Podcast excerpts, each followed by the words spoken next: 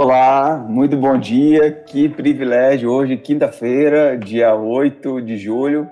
Estamos aí a praticamente a cinco dias do dia mais importante do Brasil, que é o dia que eu nasci. Brincadeira. Tem outros dias importantes. Tem o dia que você nasceu. Esse dia é o dia mais importante aí na sua vida. É, que Deus possa abençoar a sua manhã, que a sua manhã seja repleta de alegria, de paz e, acima de tudo, de esperança. Né? Esperança nesse Deus que tem cuidado de tudo, né? É, nosso Deus é o mesmo, não muda, continua a falar, continua a agir no meio do povo e nós somos gratos a Deus por, por esse privilégio, né? Eu quero já desde já é, encorajar você a estar aqui amanhã conosco, como eu já venho dizendo, cada dia eu vou anunciando. Né? Hoje a gente vai ter o privilégio de ouvir o pastor Gerides, que é, dentro em breve, o nosso pastor, mais um pastor auxiliar, que vai assumir o trabalho lá na igreja de Morar de Laranjeira. Depois ele dá mais detalhes para a gente aqui. Então, para a gente é um, é um privilégio duplo, na verdade, né? Estava conversando com ele aqui, perguntando notícia lá da Karen, que estava trabalhando com o pastor Marcos também, na França. É muito bom poder a gente ouvir das bênçãos né, na vida dos nossos irmãos. E a alegria maior é dizer que nós amamos esse Deus e servimos a esse Deus no qual nos chamou para isso. Eu quero começar hoje, eu tô, eu tô na semana meio louvores, assim, né? A gente se encontrou essa semana para ensaiar e é, eu quero hoje ter uma música que, me, que é dos do vencedores, que a gente vai ouvir ela, né? Se você souber cantar, você pode cantar junto, que é o Salmo 118. É, vamos agora cantar Logo depois a gente faz uma oração e, e segue com o pastor Gerides. É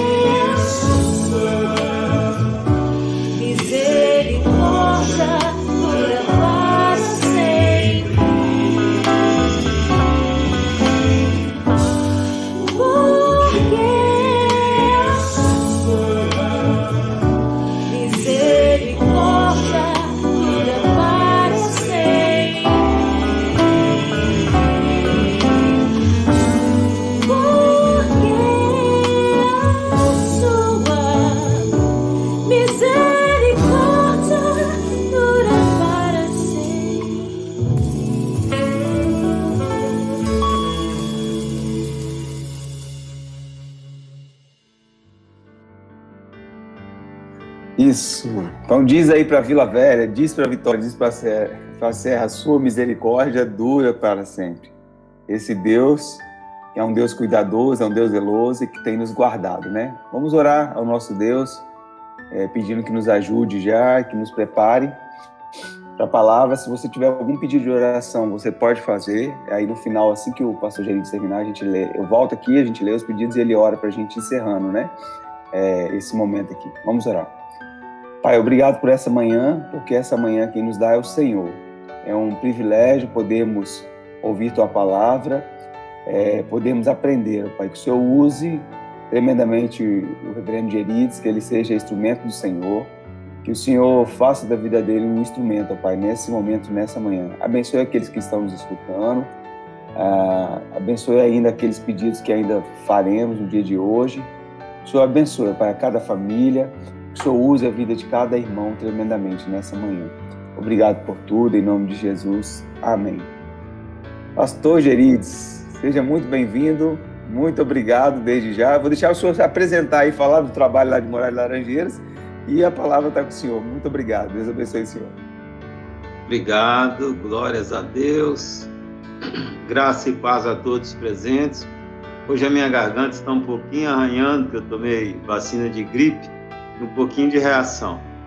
Mas nós somos pastor aqui, estamos, né? Pastoreando a igreja Presbiteriano Morado Laranjeiras. Desde quando era congregação, chegamos para cá, ela foi organizada há cinco anos, né? Antes tivemos uma parceria com a Mata da Praia, vários irmãos da Mata da Praia estiveram visitando naquela parceria em Cariacica sede, né? até que aquela congregação for organizada e agora num novo projeto aqui em Cidade Continental, mais próximo e numa parceria mais chegada, quando esse projeto, essa congregação será Congregação de Mata da Praia, portanto serei pastor auxiliar, né, da Mata da Praia, trabalhando ali neste projeto. É, que Deus possa estar abençoando a todos que estão aí conectados, participando e que a palavra de Deus a ser lida agora possa encontrar guarida em nossas vidas. Nós vamos ler a palavra do Senhor aqui em, em Hebreus, capítulo 4, o versículo 11. Na verdade, para uma compreensão desse verso, nós temos que ler os versos primeiro até o versículo 13. E eu preguei domingo passado nessa passagem fiz um sermão, uma síntese, né, um resumo da reflexão, que durou 40 minutos. E hoje eu pretendo não passar dos limites de 20. Portanto, digamos que é a síntese da síntese, mas tentando colocar de forma mais clara o possível e que o Espírito Santo de Deus, aquele que nos ilumina, possa nos fazer entender. E em casa você pode e deve ler aí todo o contexto, que eu vou apenas citá-lo e não lê-lo, dos versos 1 a 13. Mas o verso 11, do capítulo 4 de Hebreus, diz assim: Esforcemo-nos, pois, por entrar naquele descanso, a fim de que ninguém caia, segundo o mesmo exemplo de desobediência. Esse versículo, também essa palavra esforço, que é a nossa ênfase aqui, é dita pelo próprio Senhor Jesus Cristo. Na verdade, escritores hebreus ele está fazendo um comentário dos Salmos de número 95.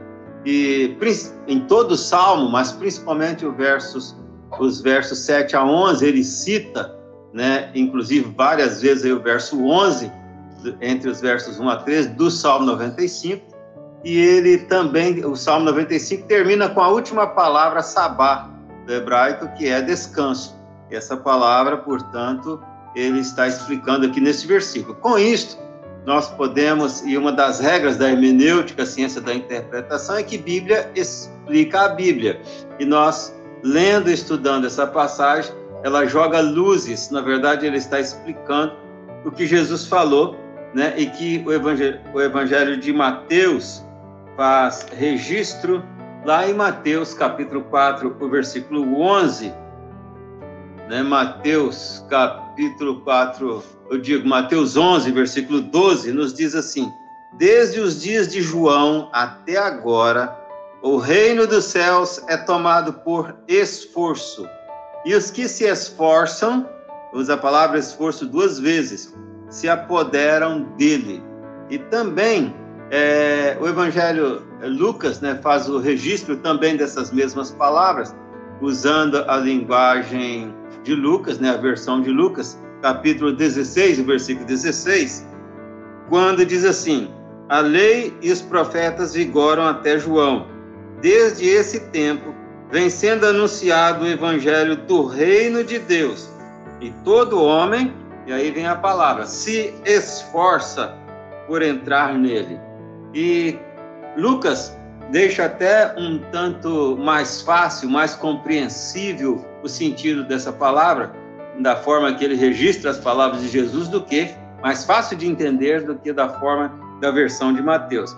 E o escritor hebreus, ele faz uma exposição, uma explicação realmente desse conteúdo. Portanto, como a Bíblia explica a Bíblia, nós podemos assim entender mais claramente lendo esse versículo do capítulo 4 de Hebreus. Todavia, é necessário entender o contexto, né, de que e assim entendemos que Jesus ao falar ali, ele também embora sendo ele a palavra, isso é muito interessante porque Jesus é a palavra encarnada, era a palavra encarnada, mas mesmo sendo a palavra, diversas vezes ele usa, ele cita a palavra, inclusive em Mateus 4 também ali, né, diante do inimigo, diante de Satanás na tentação do deserto. Então, sendo ele a palavra encarnada, diversas vezes ele faz uso da palavra. E no caso, né, ali ele fez uso é, dos Salmos de número 95. E eu vou me ater apenas à palavra esforço. Apenas à palavra esforço. E como aqui é um resumo, eu nem vou entrar em detalhes né, do, da palavra lá no grego, mas diretamente aqui na nossa linguagem de forma bem, bem mais didática o possível. E para isso eu quero estudar, é, é, colocar em forma de três perguntas usando essa didática, perguntas e respostas. A primeira pergunta é o que significa esforço, ou a palavra esforço e seus derivados, aqui nas Escrituras, nessas três passagens lidas especificamente. Portanto, aqui também é, quatro partes, né, porque citando o Salmo 95, e aqui no Hebreus capítulo 4, versículo 11. A palavra esforço, quando Jesus a usa e ela é citada aqui no mesmo sentido, ela tem a ideia ali no grego de alguém que está em tremenda luta, alguém que está em guerra, alguém que está sendo violentamente atacado, alguém que está, portanto, tem que resistir ou está empreendendo todos os seus esforços físicos, intelectuais, eh, morais, emocionais e eu até acrescento financeiro, né? Porque todo o esforço possível, isto é, to, empreendendo todos os seus recursos possíveis para vencer essa batalha, essa guerra. Na, na linguagem do apóstolo Paulo, a guerra da carne contra o espírito. É uma luta em que nós vivemos, uma batalha, e é necessário dar tudo de si, empreender todo o possível para poder é, vencer essa batalha. É nesse sentido que aparece a palavra esforço aqui nas Escrituras.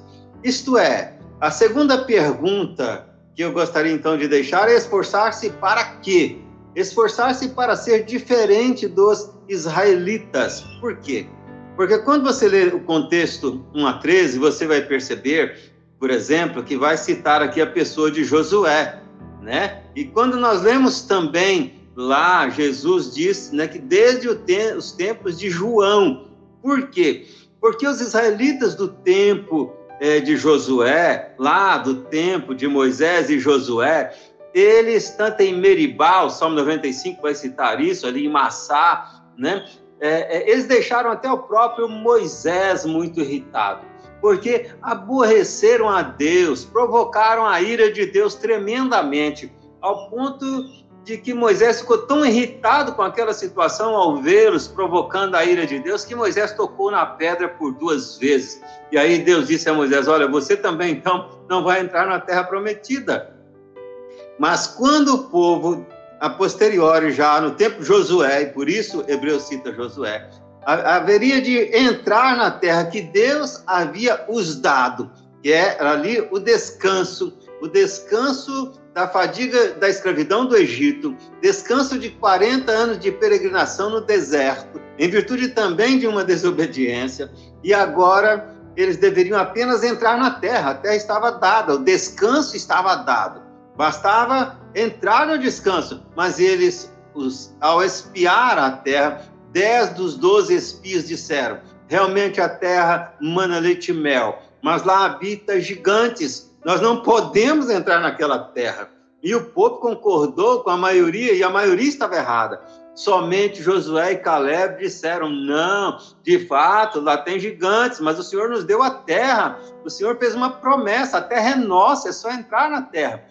Mas o povo é, resistiu, e novamente ali eles, eles provocam, como em outras vezes também, a ira do Deus vivo. E por isso, então, Deus jurou na sua ira: não entrarão no meu descanso. Quer dizer, naquele descanso ali da terra prometida, é, naquele descanso da peregrinação no deserto, naquele descanso da escravidão do Egito. E eles não puderam entrar. Somente Josué e Caleb, os que nasceram do Egito, entraram naquele descanso. Os demais morreram todos porque provocaram a Deus, porque desobedeceram a, a, a, a Moisés, desobedeceram a Deus e, portanto, essa palavra desobedecer nesse sentido, quando a gente vai estudando as palavras, ela está interligada e conectada à palavra crer. Obviamente, não creram e por isso desobedeceram, e desobedeceram porque não creram. Vejam como as duas palavras vêm aí, né, bem conectadas. É por isso, para que esforçar-se? Para ser diferente daqueles dos dias de Josué, de Moisés, mas também para ser diferente, esforçar-se para ser diferente daqueles dos dias de João, como disse Jesus, desde os dias de João até agora. Por quê? Do, diferente daqueles dos dias de João? Porque João é, foi o arauto de Jesus. João pregou: o reino de Deus está próximo, o reino de Deus está no meio de vós.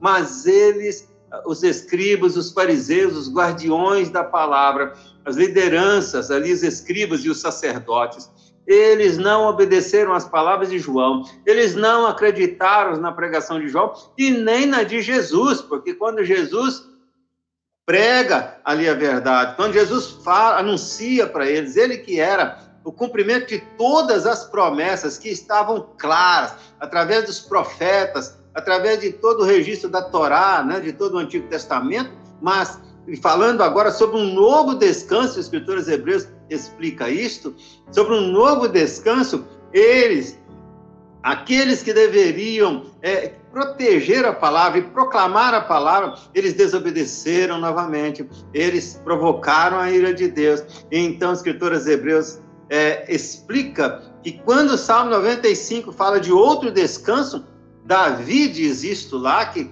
Deus usa Davi para falar, ele não está mais falando do descanso da entrada da terra prometida, mas ele está falando de um novo descanso, quer dizer, um descanso para nós que cremos, porque eles não creram, e por isso Deus jurou na sua ira: não entrarão no meu descanso. O escritor Hebreus está dizendo: ora, escribas, vocês estão errados. Esse descanso não é o mesmo lá de entrar na terra prometida, mas Davi já estava lá no descanso, era rei de Israel que estava naquele descanso. Ele está falando de um outro dia. Na verdade, o Salmo 95 está se referindo a Jesus e ao novo descanso, que é o descanso eterno. E nós que cremos, entramos nele, mas aqueles que não creem não entrarão nele, assim jurou Deus na sua ira. Dessa forma, para que esforçar-se? Esforçar-nos, nos esforçarmos para obedecer, obedecer às Escrituras e não sermos desobedientes, descrentes, como foram aqueles. E nós sabemos que esse esforço não é fácil. Não é fácil negar-se a si mesmo. Jesus disse: se alguém quer vir após mim, diga não para si mesmo, negue-se a si mesmo. Então tome a sua cruz, vem e siga-me dizer não para aquilo que eu quero fazer, dizer não e não fazer aquilo que eu quero fazer, ou deixar de fazer aquilo, né, ou fazer aquilo que eu não quero fazer, não é fácil.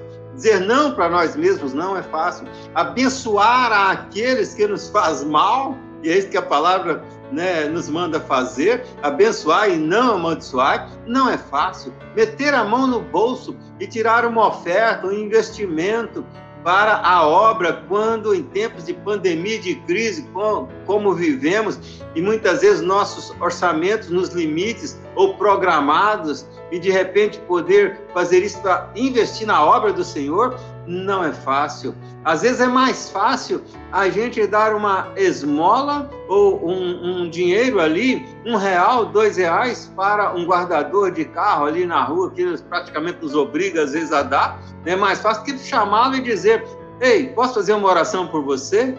Né? E se você fizer isso, você vai perceber que a maioria vão aceitar. É fácil, às vezes, entrarmos num consultório né, ou no escritório, conversarmos com alguém sobre algo jurídico, sobre algo, né, às vezes com o médico, e por que antes de sair não dizer, posso fazer uma oração pequenininha por você? Né? É mais fácil ir lá, falar, viajar ao, no avião ou em um carro ao lado de alguém ou no ônibus, ao lado de alguém por horas a fio e conversarmos sobre diversos assuntos, mas por que às vezes não falamos de Jesus ou interrogamos: posso fazer uma oração por você? Tive uma experiência, certa feita, Cariacica Sede, de entrar em todos os comércios daquele bairro e perguntar, sempre antes de sair, se eu podia fazer uma oração. Olha, até hoje me lembro que apenas um disse não, mas a gente às vezes tem dificuldade. Às vezes fazemos uma visita a uma amiga, a alguém, e vamos na casa da pessoa e saímos sem sequer perguntar: posso abençoar sua casa com uma oração? Então, às vezes, não é fácil a gente poder fazer isso. João Calvino, comentando esse versículo, Calvino reformador, ele cita Hebreus 12, versículo 14, que sem santificação ninguém verá a Deus. E também tem um resumo desse comentário que quem tiver a Bíblia de Genebra pode conferir. Ele vai dizer: olha, é sem esforço ninguém verá a Deus. Ele coloca a palavra esforço também nesse sentido aí de santificação. É interessante porque normalmente quando pedimos às pessoas para recitar Efésios 2, 8 e 9, a maioria dos membros das nossas igrejas sabem de cor. Sois salvos pela graça mediante a fé. Isto não vem de vós, é presente, né? É dom de Deus, não de obras para que ninguém se gloria. Mas quando você pede para completar, então continua, diz o verso 10. Não sei se você sabe, mas a maioria não sabe o verso 10. E o verso 10 diz: criados em Cristo Jesus para as boas obras, criados para as boas obras em Cristo Jesus, outra tradução. Veja que o verso 8 e 9, sem o verso 10, está incompleto. Porque, como disse, comentou João Calvino, a salvação é 100% pela graça. Nós não temos que fazer nada para entrarmos no céu, mas nós temos que obedecer.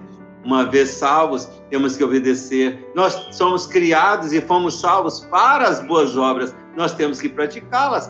Nós temos que fazer aquilo que Deus colocou sobre nós, a responsabilidade de fazer. E então comenta ainda mais um pouco Calvino, e ele coloca, olha, embora salvo 100% pela graça, isso não isenta e não elimina a nossa responsabilidade de nos esforçarmos. De fato, irmãos, é, fechando aqui o parênteses, a fala de, desse comentarista, e reformador, na verdade nós temos que é, fazer ou praticar a ortopraxia, isto é, a prática da teoria. E, na verdade, nós esforçamos e praticamos as boas obras e buscamos as boas ações, a razão é porque nós fomos galardoados, presenteados com esse descanso, não de uma terra aqui neste mundo, como alguns crentes ainda pensam, né, que Israel, lá naquela região, vai dominar o mundo, etc. Não, nós somos agraciados com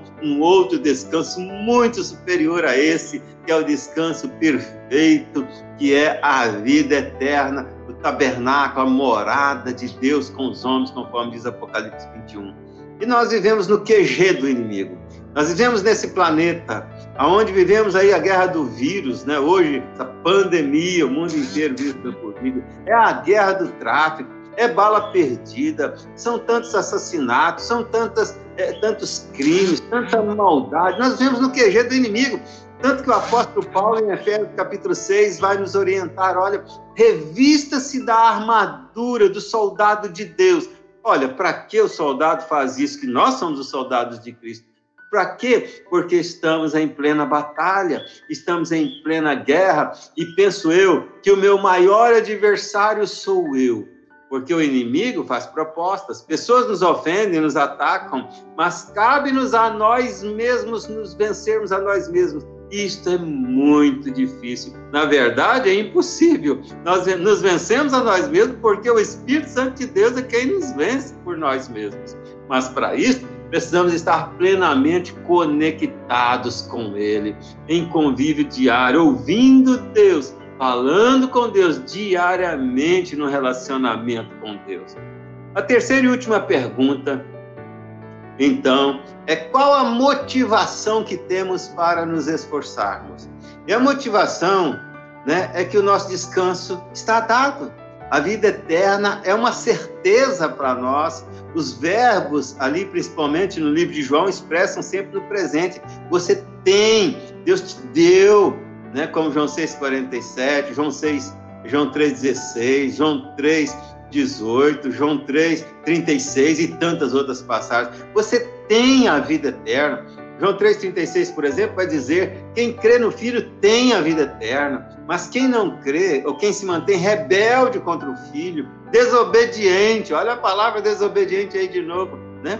Quer dizer, não obedece, é, permanece debaixo da ira de Deus. Então a motivação na verdade, para nosso esforço, é que o esforço é de fato a evidência de que nós cremos. O esforço é um resultado do descanso que Deus já nos deu. A nossa promessa, Deus prometeu e ele não falha. A nossa vida eterna já está garantida. A causa do nosso esforço é que nós já estamos salvos. Quem está salvo é salvo de alguma coisa. E no nosso caso, não é salvo da escravidão de um país lá, o Egito, por exemplo, no caso de Israel, não é salvo de não termos uma morada. Muito mais do que isso, somos salvos das chamas acesas do inferno, fomos salvos das chamas acesas do inferno, né? E ainda ganhamos como prêmio a vida eterna. Isso é graça, é indizível, inexplicável. E aqui eu paro então para poder concluir, caminhando para concluir e poder dizer que nós vimos três perguntas. A primeira, o que significa esforço? Esforço, portanto, nessa ideia, olhamos o sentido, o conteúdo dessa palavra ali no grego, como também no hebraico. Depois nós vimos qual a motivação para nos esforçarmos, e nós já estamos, de fato, salvos como aquela terra, aquele outro descanso lá do povo de Israel, descanso terreno, a Jerusalém humana, que é um símbolo. E no contexto geral da carta aos Hebreus, ele vai dizer que aquelas coisas do Antigo Testamento, você pode ler a epístola inteira aí na sua casa, você vai perceber que o Antigo Testamento, a todas aquelas coisas, aqueles eventos, eram figuras de linguagem no contexto geral da epístola, eram parábolas vivas, para nós hoje, tudo apontava para nós hoje. Jesus Cristo é o divisor de águas, ele é o centro das Escrituras, é a principal mensagem das Escrituras. Né? A própria história se divide em antes de Cristo e depois de Cristo. Nem os ateus negam Jesus humano, Jesus homem. Só que nós sabemos que ele não era só isso, é também o Filho de Deus, o próprio Deus. Então, o privilégio que nós temos é, quanto, e mais uma coisa é, é verdade: quanto mais você se esforça, quanto mais você busca obedecer, para plantar igreja, para trabalhar nesse ministério, você tem que se esforçar, né? E bastante, e muito. Para viver como cheio do Espírito, você tem que se esforçar. Mas quanto mais você se esforça, maior é a sua consciência de pecaminosidade, maior é a sua consciência do quanto da, da, sua miserabilidade, maior é a sua consciência de que de fato você não merece essa graça, essa maravilha, esse presente de Deus. Né? Você diria então, pastor, então misericórdia, né? Inclusive o apóstolo Paulo chega a dizer Olha, o bem que eu quero fazer, não faço. O mal que eu não quero está sempre diante de mim. Por quê? Porque quanto mais consciência de pecado você tem, também, do outro lado, né? Maior é a sua consciência, a sua firmeza, o seu descanso está dado, porque Deus garantiu e Ele prometeu e Ele não falha. É só você é, é obedecer e porque crê, e você crê, estarei lá, porque a palavra de Deus não falha. Eu costumo brincar que é muito fácil, é muito fácil, é tão fácil, mas tão facílio ir para o céu que é difícil demais, porque eu penso assim, não é possível, só crer e vou para lá? Não, isso não é possível. Ora, então já duvidei, quem duvida não crer.